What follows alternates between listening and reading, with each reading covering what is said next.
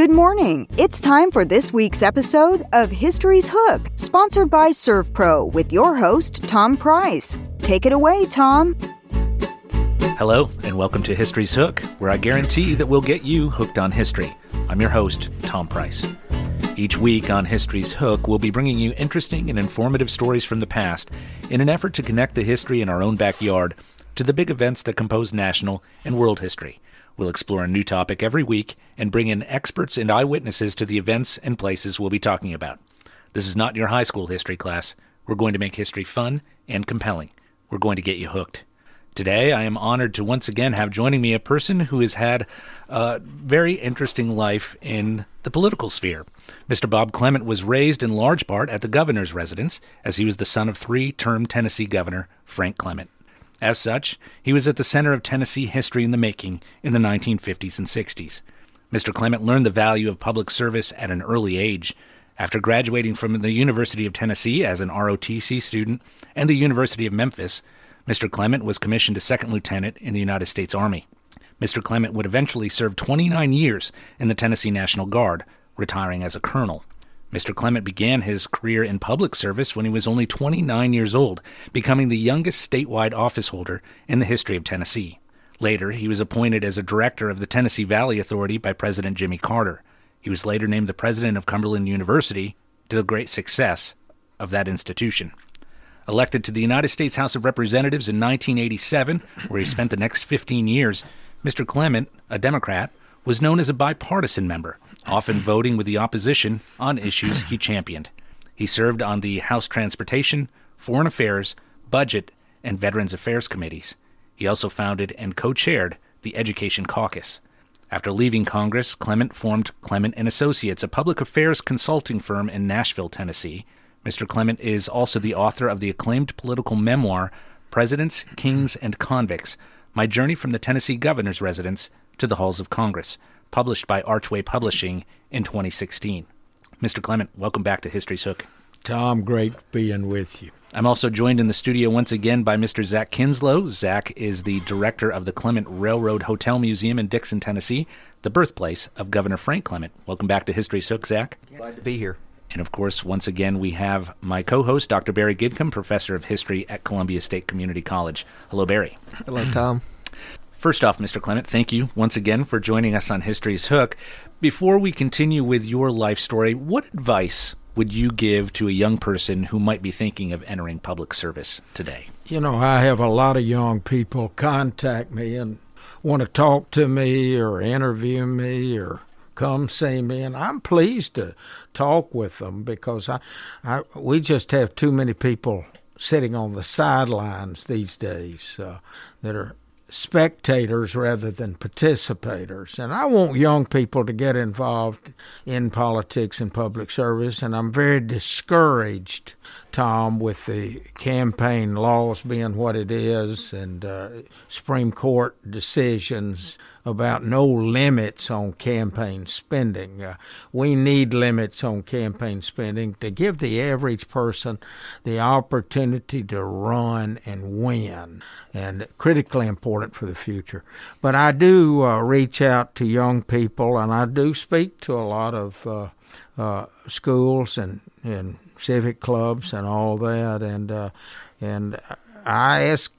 Uh, I tell them I'm I think the statute of limitations is run. Uh, ask me anything personal, political, or professional that'll that'll help you. But a lot of them want to know how how you get started, and there's not any particular way to get started. And naturally, the more people you know will help you. Uh, getting a good education, and I sure stress that, is critically important to prepare.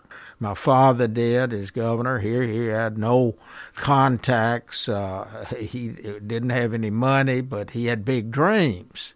And so I'd like to think a lot of young people would look at it that way. Uh, get a good education, uh, prepare yourself, uh, join civic clubs or uh, youth groups or etc. to get and get involved in helping other people. When you help other people, uh, you're surely helping yourself.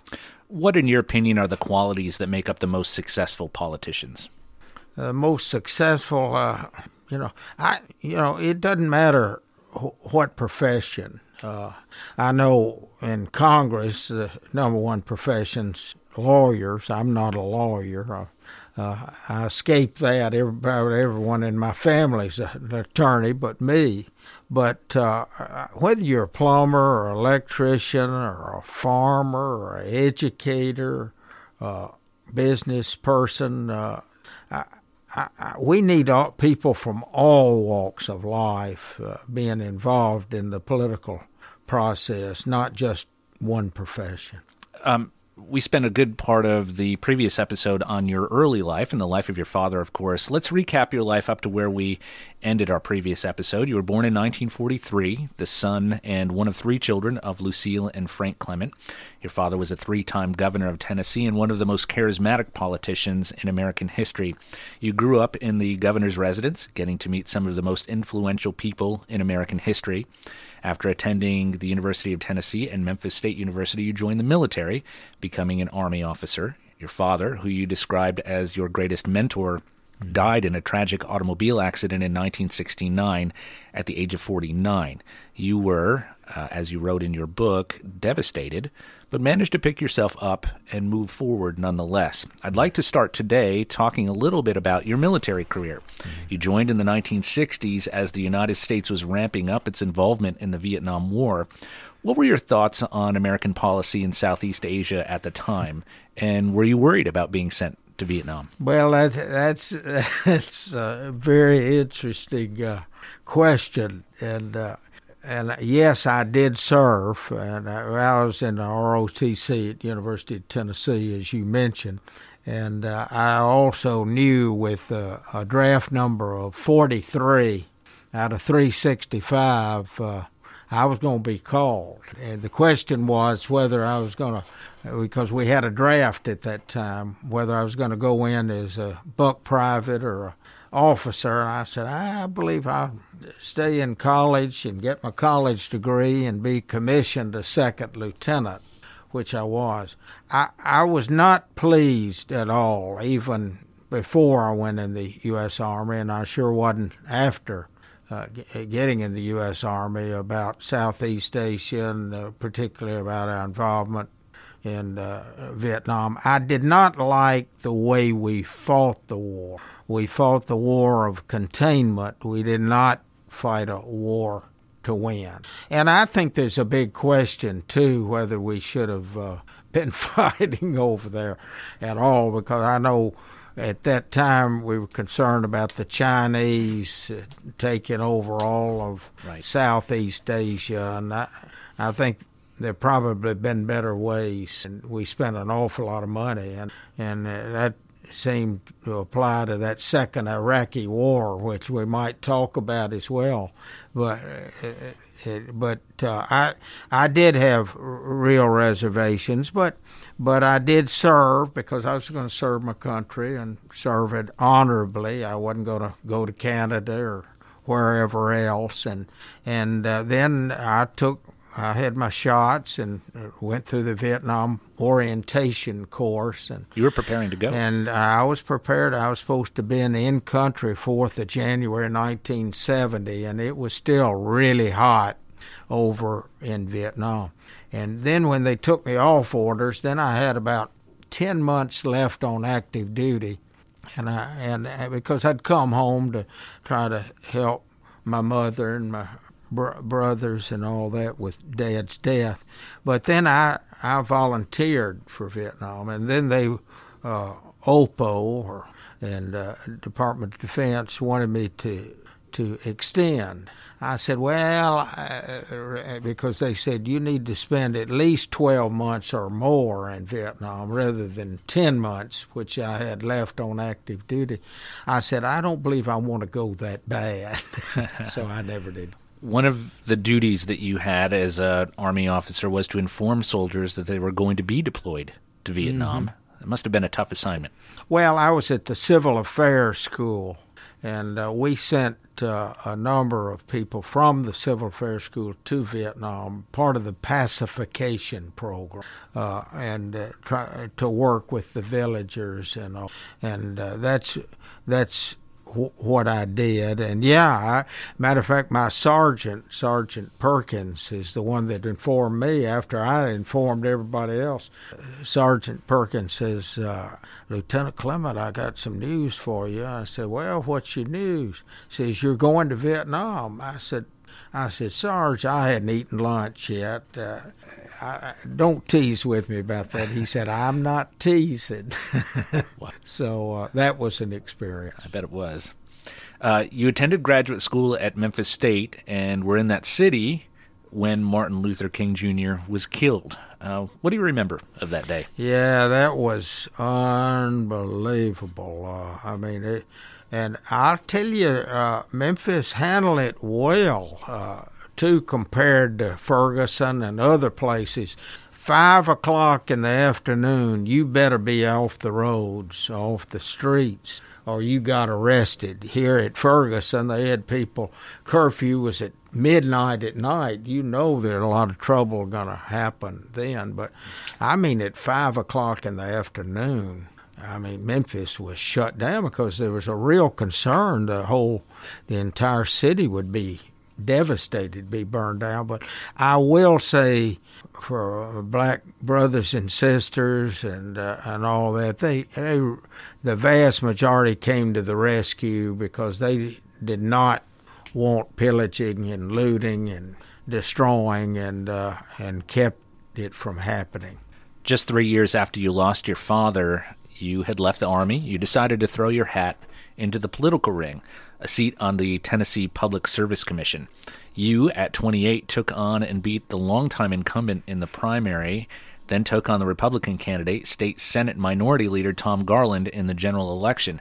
How prepared were you to make a run at such a young age? Well, I was very prepared and uh, very hungry too, and I I really was always there to help my father in his uh, political campaigns. But when he died, and and I came home, and uh, and what I guess what spurred me on a little bit too is that that I'd ask uh, the Public Service Commission Chairman Fowler for a job, and now this doesn't happen very often for various folks, and and uh, and I didn't get a call back, and then about a week, then I went to work for the University of Tennessee, and about about a week before I announced, I got a call from the Public Service Commission. We believe we found you a job. Hmm at the Public Service Commission. I said, Well, I'm real happy where I am. I wasn't going to settle level with anyone at that time. And then a week later, I announced, so my adrenaline was flowing real good.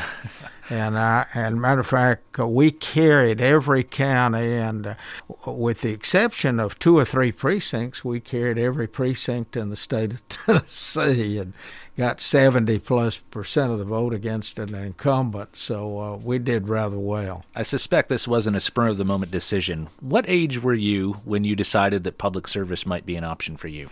As a kid, uh, I, I, think I did it 10 years old. Uh, you know, I did when I was very young. I knew I had to prepare myself and uh, I had to learn a lot, get a good education, and do all that. But I knew that I felt like I had a special gift to work with people, to solve problems, and work through the bureaucracy and solve problems. And uh, that's what I did. What did you learn from your father? Well, I, I learned from my father, well, one, to listen when people uh, talk to you. You know, a lot of people, a lot of politicians, they're looking at the next person rather than looking at you. And look, listen to what's being said and uh, and tune in. And I think that's been uh, very helpful to me because everybody comes from different backgrounds and interest and all that, and uh, that was big, big help. And and then, uh, uh, gosh, as a member, well, even on the Public Service Commission, I'll never forget. Uh, I ran on the platform that eliminate the eight party lines in Tennessee. We had 55,000 families on eight party lines when I ran. Here, here, here we'd already sent a man to the moon, and here I had some communities had no telephone service. Here it You're- should be ha- a necessity. you're gonna have to explain to some of And our then- listeners what a party line is. and I said, you elect Bob Clement, we're going to eliminate all eight party lines in Tennessee. Now, I will say, Tom, some of the people sort of like their eight party lines because they're lower rates. Oh, so it's uh, that's uh, but very few, but ex- the vast majority. Explain to our listeners what a party line is, because many of them That's eight families on one line, all sharing a single line, A single line, yeah. and you could don't hear what even- your neighbor was saying. That's right. That's right. That's before cell phones and all that. Right. uh, you won the election, making you the youngest person ever to be elected to a state office in the entire history of Tennessee. Pretty amazing. What was the what was the Public Service Commission, and what was your role in that? Well, body? Public Service Commission, statewide uh, office. Uh, there were three commissioners, all elected statewide, and uh, we regulated your private and investor-owned utilities, such as your telephone companies, uh, your railroads, your trucking lines, uh, and then some gas companies that were private investor-owned, not your municipally not utility districts, but all your private investor on, on rates and services. So if they wanted a rate increase, they had to come before us, or if they or service, and that applied to trucks uh, for regulation. Any intrastate uh, within the state of Tennessee uh, had to have their uh, trucking authority approved through the Tennessee Public Service I would imagine that gave you a fair amount of authority,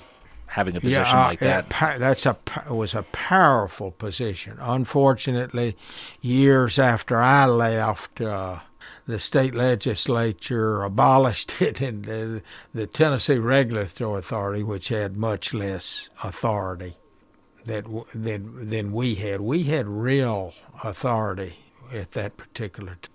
In April of 1978, you made the momentous decision to run for governor. What were your thoughts? What was your thought process in making that decision? Well, I, I had served six years on the Public Service Commission, and I was still really, really young. And uh, as my grandmother, May Bell from Dixon, Tennessee, says, Bob, uh, you were older than your dad, but you look so much younger. And after the race was over, and we barely lost by 30,000 votes on a statewide race. And I wondered, what in the world did I do wrong? So we did a poll survey and said, Clement, uh, y- y- you ran a good campaign, you're well organized, uh, you had a good message, but you look too young. I said, oh my gosh, I could have put a little prematurely gray hair there, maybe but but uh, I I didn't let that defeat me. Uh, a lot of people give up and all that, but I I wasn't going to let that happen. I regrouped and reorganized. Your, your campaign was an interesting one. I suspect you, you sort of took a play from your dad's playbook. You were able to use the connections you had made in your various facets of life to your advantage and managed to form a capable staff that included future congressmen, a future chief of staff to President Reagan, and others. Uh, did being the son of Governor Frank Clement help you or hurt you publicly? Well, I said in the campaign, I don't want anyone to vote for me because my father's Frank Clement was Frank Clement, but I don't want anyone to vote against me because he was. You know, vote for me because you believe I can do a good job and make a difference. Uh, but it was a tough campaign, and uh, golly, I had it was a very crowded field in the primary, and as I said, uh, we almost we came real close to winning, but. Uh, but there's no seconds. Right. You know, all or nothing. But you uh, lost to Jake but it was a it was a to Jake Butcher, and he ended up, you know, going to the penitentiary, and part of it had to do with that race. Is that right? Yeah, He lost. he In the lost, general election and to Lamar Alexander, Right. uh, defeated, uh, got the Republican nomination and defeated uh, Jake Butcher. What was the biggest thing you learned from losing an election? Well, you know, you always think that when you win it, you've done everything right. which is wrong. And then when you lose, you think everything you've done is wrong, and that's not correct either. Uh, but I do think you probably learn more from uh, losing than winning, uh, and uh, and it and uh, but so many people. I, I mean, I get so negative after they lose. You know, thinking everybody's against you and all that, and it's just not that way. I mean, it's a it's a snapshot, a snapshot of that particular moment. You could run the day before, the day after, and you might have different results. Hmm. Uh, and uh, so there's no one way to run a, no, successful time, campaign. Timing is everything, Hmm. and uh, and at times in my life, uh, I, I could have chosen better times to run or not run, and uh, and and that hurts, and uh, because but you, but a lot of times you don't know. You know, I you talk about. I just wish the Lord, Lord, I felt like I, I prayed about it, but Lord maybe wanted me to run, but didn't want me to win. Uh, you know, you you got to look at it a lot of different ways, Sure. and and not judge yourself too harshly. That uh, and and still believe in this country and this state. We we got too much to be proud of, and and it doesn't shine on the same dog every day. Even though you weren't successful in that particular run, you kind of made a name for yourself. People were paying attention to your race and to your career. You were appointed by President Carter to the TVA board. Yeah, that happened. I didn't plan that. A lot of things I didn't plan. But after I lost the governor's race, uh, Governor Ned Ray McWherter and uh, U.S. Senator Jim Sasser uh, uh, uh, approached uh, President Jimmy Carter. You know, you ought to appoint Bob Clement to the TVA board because Public Service Commission is is on a state level when it comes to regulation of utilities and uh, comparable to what the TVA, even though TVA is much more vast and server serves part of seven states. And uh, gosh, when I was there, we had a six billion dollar budget and uh, fifty five thousand employees, and three of us making those decisions. That's incredible. It is. How old were you at that point? Gosh, I was in my mid mid thirties. Uh, your confirmation to the TVA board was an interesting process. You were filling an unexpired term for just two years, a full term being nine, but you were pressured, threatened might not be too strong a word from some political circles. Well, uh, uh, I, I, I've sort of made a mistake during the uh, during the confirmation, uh, and this is before the hearings, and and the public, uh, the local media asked me the question, says. Uh, Mr. Clement, where should the TVA headquarters be? Because there was a question whether it should be in Tennessee or somewhere else because we serve seven states. I said, well, it's always been in Tennessee. I think it ought to remain in Tennessee. That's all Senator Heflin needed in Alabama because northern Alabama has a lot of TVA facilities. And boy, he went on the attack. And I mean, really on the attack to keep me off the TVA board. And he, he, uh, he wanted me to recuse myself and uh, from voting on whether to move the headquarters from Tennessee to another state. And I said, I'm not going to do that. And he said, if you don't, I'm going to. I'm going to keep you off the board. But when it came to a vote, it was 99 to 1 uh, to approve me on the TVA board. And I will say for Senator Heflin from Alabama, after the fact, he came up to me. He says, uh, I want to. I, I, he said, the war is over. And I couldn't have asked for a better uh, member to stand by me Huh. for the next two years as a member of the TVA board than Senator Heflin in Alabama. You got to visit President Carter in the White House. He he had an official ceremony for you. yeah, when he he took over that did. position. He sure did. Interesting. What what kind of a man is he? wonderful, very personable uh, skill. I, matter of fact, I was with him not long ago. I, matter of fact, I even went to Plains.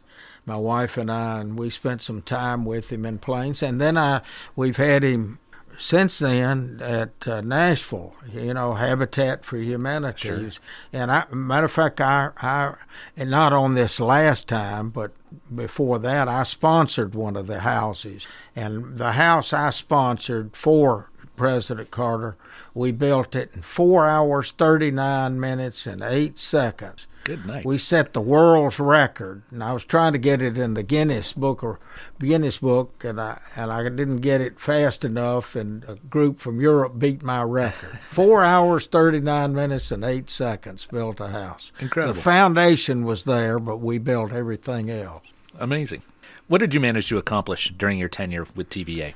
Well, at, at TVA, uh, more than anything, uh, uh, I went on the attack. We were building 17 nuclear reactors at one time. We were overbuilding, over projecting. I, I really think we'd lost TVA. And TVA from the 30s on has been very helpful to our growth and economic development in the seven state region. And, uh, and, but I felt like we were overbuilding, overprojecting. And, uh, and I wanted to curtail part of the uh, nuclear program, and we ultimately did, and uh, and that needed to happen because it was just too expensive, and the power was not needed. We need to take a break. We'll continue our story with former Com- Congressman Bob Clement. You're listening to History's Hook. Don't go away. History's Hook, sponsored by ServPro, will be right back right after this brief commercial break.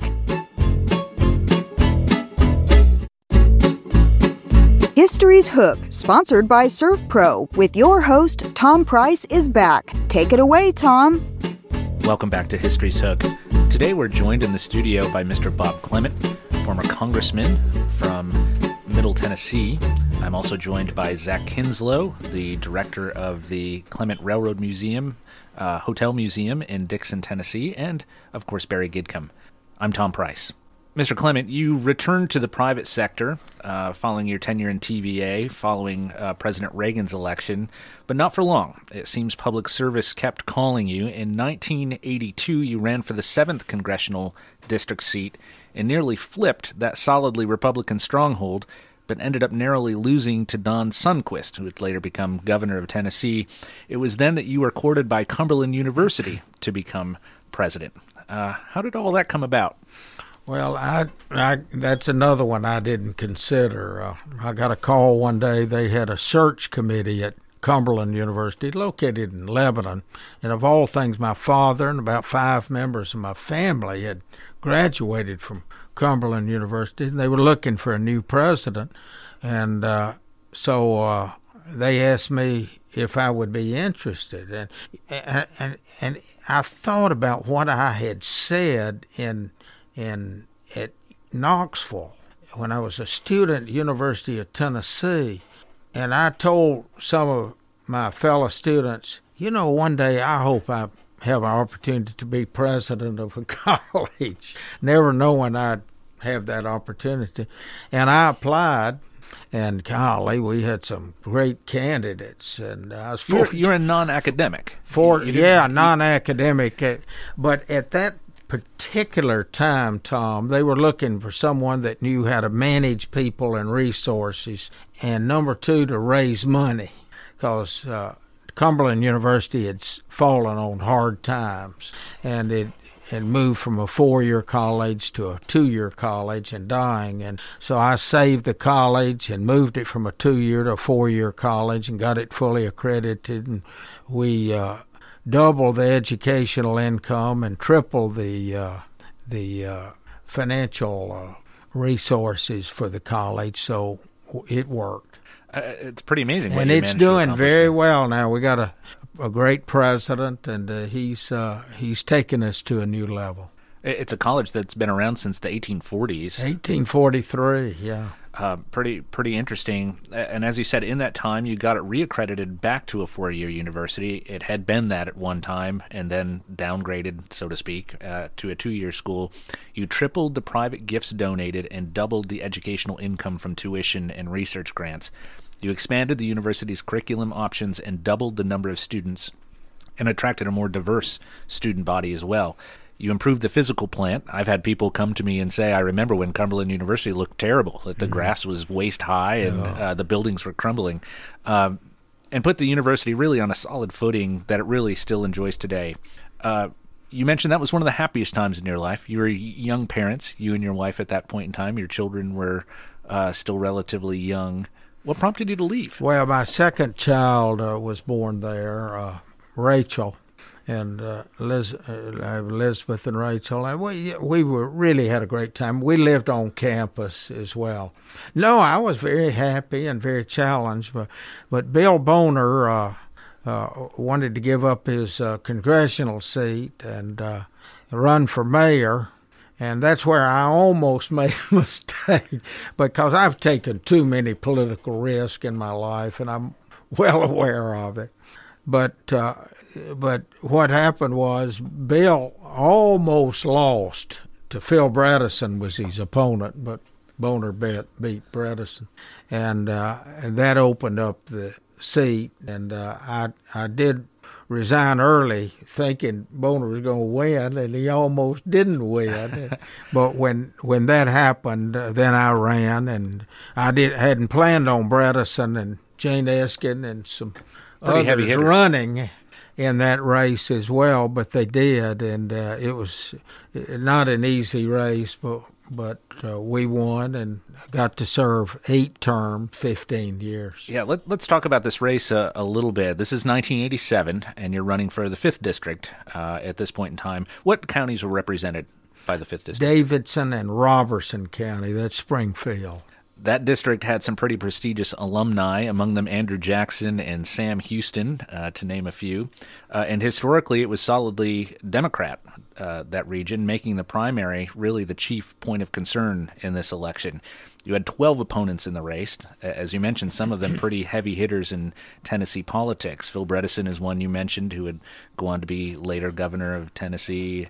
Uh, who were some of the others uh, in that race? Walter Searcy uh, ran, jo- Joanne North, who was in county uh, official, and uh, and then uh, Boner's administrative assistant ran as well. So we had a, a lot of people wanted that seat, which was not surprising. How close was the election? Well, I think I ended up winning somewhere between three and five thousand votes close in the primary. It was a special election, so the primary was in December and the general election was in January of '88. Can you describe what it was like to be a freshman congressman? What does it feel like to well, go to the it, national stage? You know, I was all by myself because being in a special election, it was only a class of one. So uh, then starting to vote immediately and be given a voting card with no orientation, no nothing. I mean, it was a it, it was an ordeal. Uh, but and then having to put your staff together, and uh, and I put a lot of a lot of Tennesseans and a few that were not from Tennessee that knew. Uh, the the system rather well in Washington D.C. because you, you really hire a different type person in the district in the state than you do in Washington because in Washington you're working on bills, introducing bills, and at home you're working on constituency issues such as Social Security and Veterans Affairs, etc. Sure. Uh, in your first term, you managed to do an unusual thing. You got some major legislation passed in the Noise Reduction Reimbursement Act. Explain yeah, was. it was. It meant about a hundred million dollars plus to the Nashville airport and uh, make us a first class airport and solve the noise problems, which was a huge problem at that time. You don't think about it today, but it was at that time, and that's one of the first things we did, as well as we uh, did a lot on the Nashville VA hospital to. As well as the other veterans hospitals to help in that area, and then I cha- helped changed the formula. I was on the transportation committee, and I noticed we we were only getting three hundred and sixty million dollars a year in federal dollars for transportation, and other states were doing a lot better than us, but smaller. And I wondered why is that? And what was happening was the North and the East were were uh, were able to benefit uh, because of the old formula at the benefit of the South and the West. And the sh- population shift was to the South and the West, had more population for the first time than the North and the East. Hmm. But we were operating under the old formula. We got that formula changed and we went from 360 million dollars in federal dollars to 800 million hmm. almost overnight you also felt some terrible tragedy with the loss of two chiefs of staff during your time yeah there. i did. Uh, golly the first one uh, i had tom Stinger, uh, and matter of fact he was with me at cumberland university. And he was my chief of staff and first year came down with cancer mid 30s and died.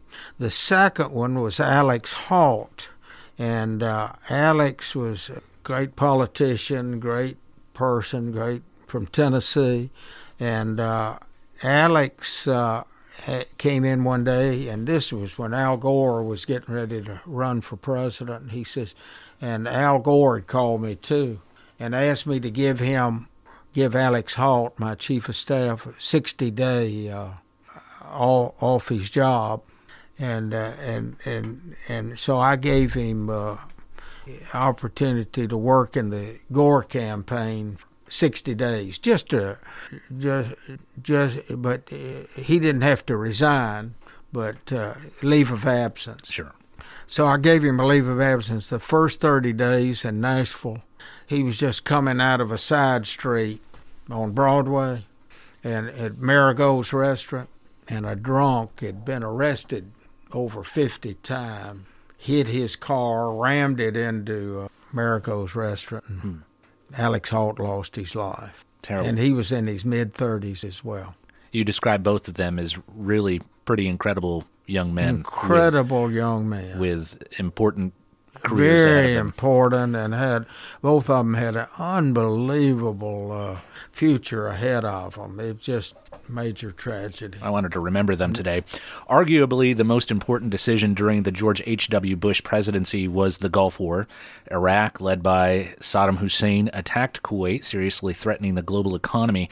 Casting a vote that sends young men and women into harm's way is a momentous thing.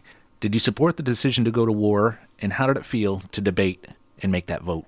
Well, the first Iraqi war was not tough at all because Saddam Hussein had moved into Kuwait and uh, and what they would have done with the concentration of power and money and oil, we had to drive him out of Kuwait. And, but we weakened him significantly from the first Iraqi war, and I, I really felt good about that decision. The second Iraqi war, I did not. And I had a lot of reservations, and I was planning on voting against it, but George W. Bush, Bush 43, kept saying uh, that Saddam had biological, chemical, nuclear capability, and uh, he seemed to be backed up for a while from the intelligence uh, uh, uh, reports and all that, which was not true, and later proved not true. And so we voted on it with bad information, and I voted reluctantly uh, to go to war. I wish I hadn't. What I think, in my opinion, the worst vote I ever cast. And we spent $3 trillion on that crazy war. And I would have loved to have had that $3 trillion for health care and transportation and education in the United States. Let, us come back to, to that one in just a minute. I think there are a number of uh, important questions I think we need to, to ask about that. Uh, let's go back uh, just a, a, little bit um, a- after the first Gulf War. In 1994, we saw really a critical shift in American politics. Newt Gingrich and his leadership team sought to jumpstart the Republican Party after they th- took over the majority in the House that year.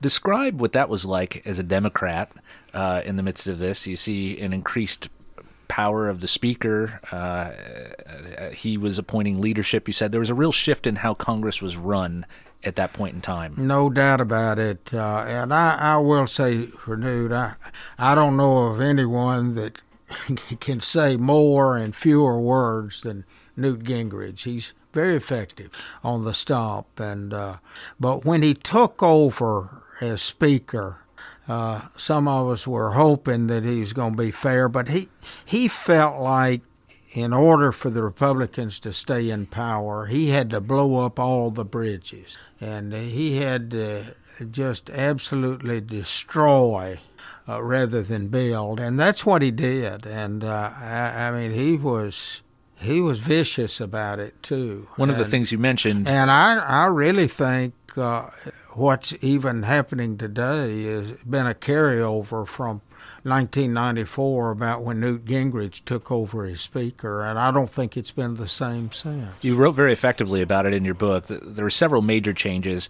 He he increased the power of the Speaker. You said prior to him, most of the leadership positions came with some level of seniority within Congress, but he switched it around where the Speaker had the ability to appoint whoever he wanted. So you can sort of stack the deck this 100 day pledge, this idea of accomplishing so much within the first 100 days uh, was was sort of a new idea as well. Uh, you mentioned the loss of institutional knowledge with a turnover and the use of seniority in leadership positions. You're kind of losing some of that congressional institutional knowledge. The shorter work week, you said, was a huge one.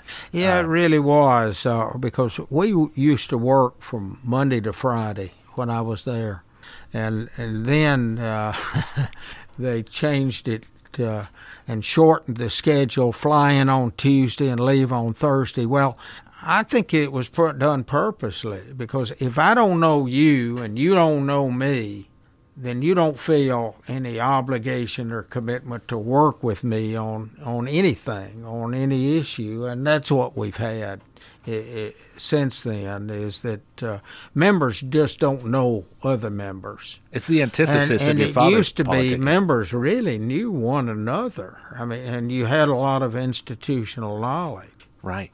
Uh, it's the antithesis of your father's political viewpoint, where you know you need to shake hands. You need to know people. That's right. politics is about relationships but if you don't have don't know a person you you're not going to work with them you're not going to help them and uh, you're not going to reach across the aisle and that's what we have today. And it creates a rise in deep partisanship i think which as you said is is very much where we are where we are today.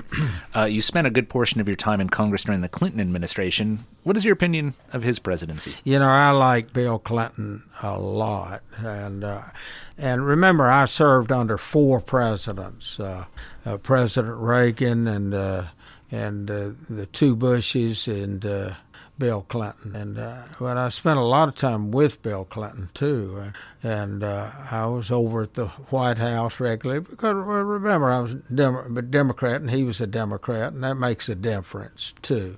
Even though I had with President uh, Reagan uh, and uh, as well as uh, Bush 41, I worked with them a lot as well, not as much as 43, uh, the second Bush, but but I did have the opportunity to work with the others. But Bill Clinton, uh, he really knew this country, and uh, and we even had a balanced budget in his administration as well. You know, we talk about balanced budget these days, and what was what's amazing too is there wasn't an hour when I was there for 15 years that people wouldn't members would not talk on the floor of the House about a, a national debt or budget deficits, and it's hardly mentioned now.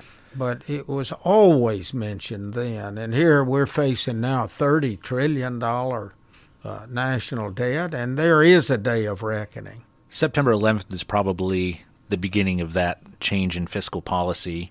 Uh, you were in Washington that day. Can you describe that? Yeah, day? I was, and I'll never forget that either. I, I was really at home first, and, and watched it on on th- that early that morning, and uh, I, I, I, the first plane, and it was one set of circumstances, but when that second plane went down, I knew we were in for some real trouble, and so I rushed to the Capitol. And on my way in, because I lived in lived in Virginia between Old Town Alexandria and Mount Vernon, I saw the Pentagon burning, And uh, by the time I got to my, and I couldn't get to my office uh, by phone because all the phones were out. And but when I got to my office, nobody was there. Pocketbook still left. Every I mean, everyone evacuated. Matter of fact, security had already told me get out of the building after I arrived uh, because uh, there's a plane headed our direction. But there was so much confusion outside, I did not leave. I may have been the only one left at the U.S. U.S. Capitol, but I, I stayed and I stayed on the phone and tried to stay in touch as much as possible. And uh, and then we know that plane went down in Pennsylvania that was to hit uh, hit the Capitol. I was fascinated that your instinct was to go to the Capitol, whereas everybody who was in Washington was and rightly so. Well, yeah. Out. In fact, the guard told you, but "What are you doing?" I couldn't get a hold of anybody. Uh, communications were all down. We did improve the communications after that, where that didn't happen again. There were a number of changes in Congress as a result of 9/11. Uh, something that was used just in the last couple of weeks: gas masks were placed Mm. under the seats of of congressmen.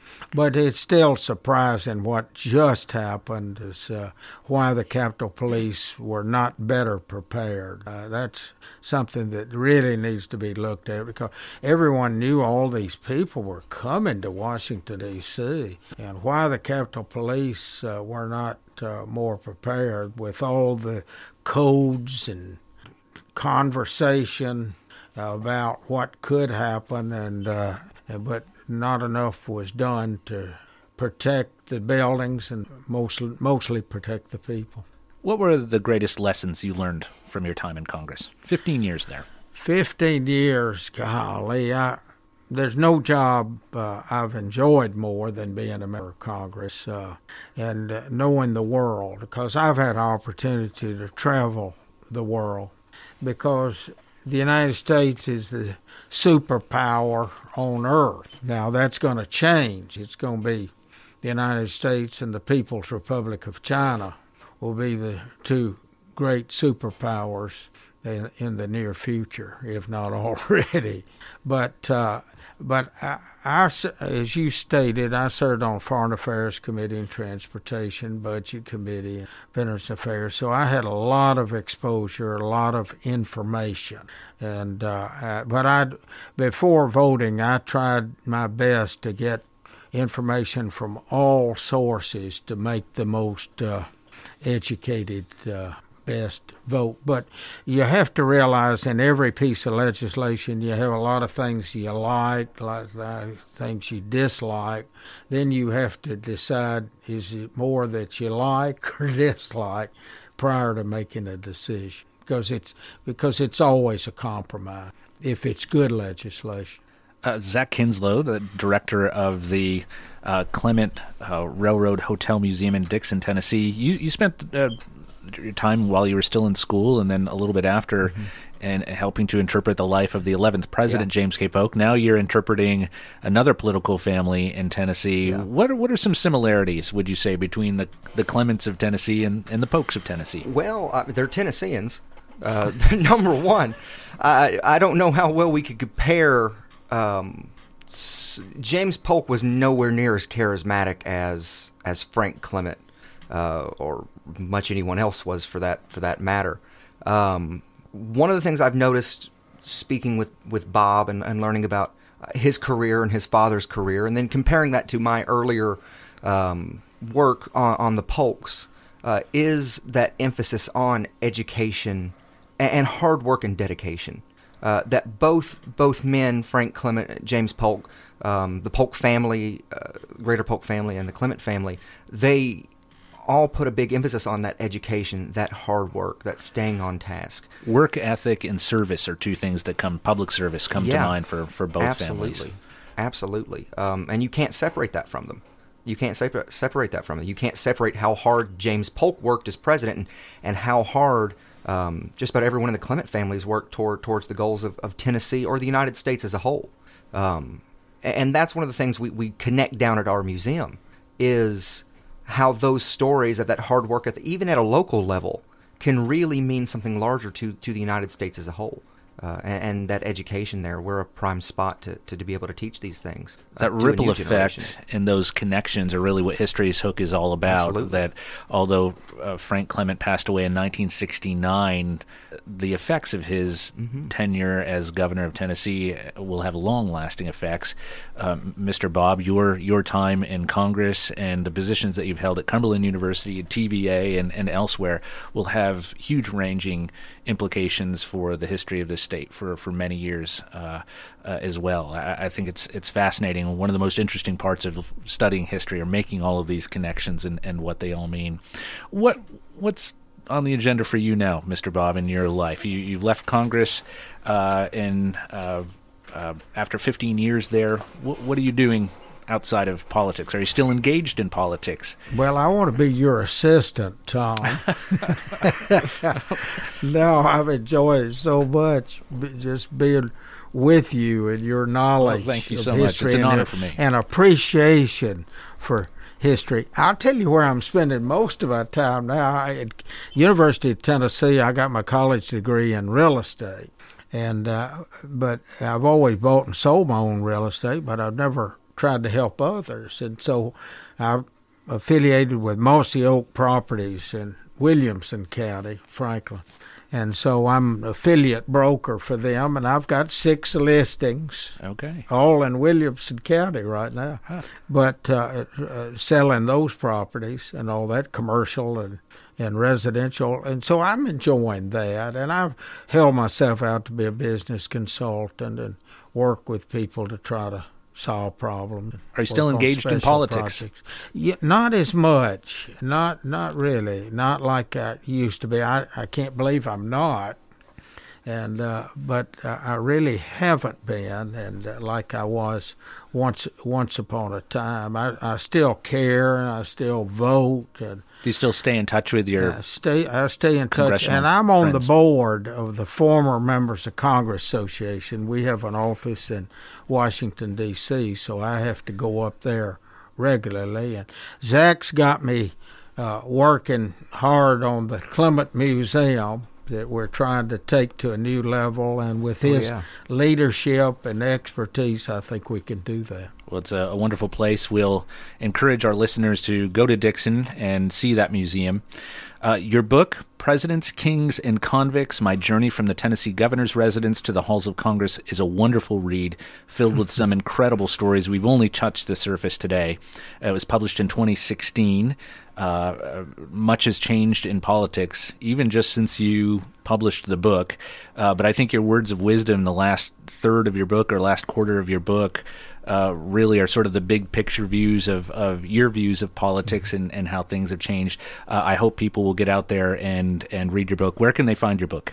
Amazon, uh, Barnes and Noble, and maybe other bookstores as well.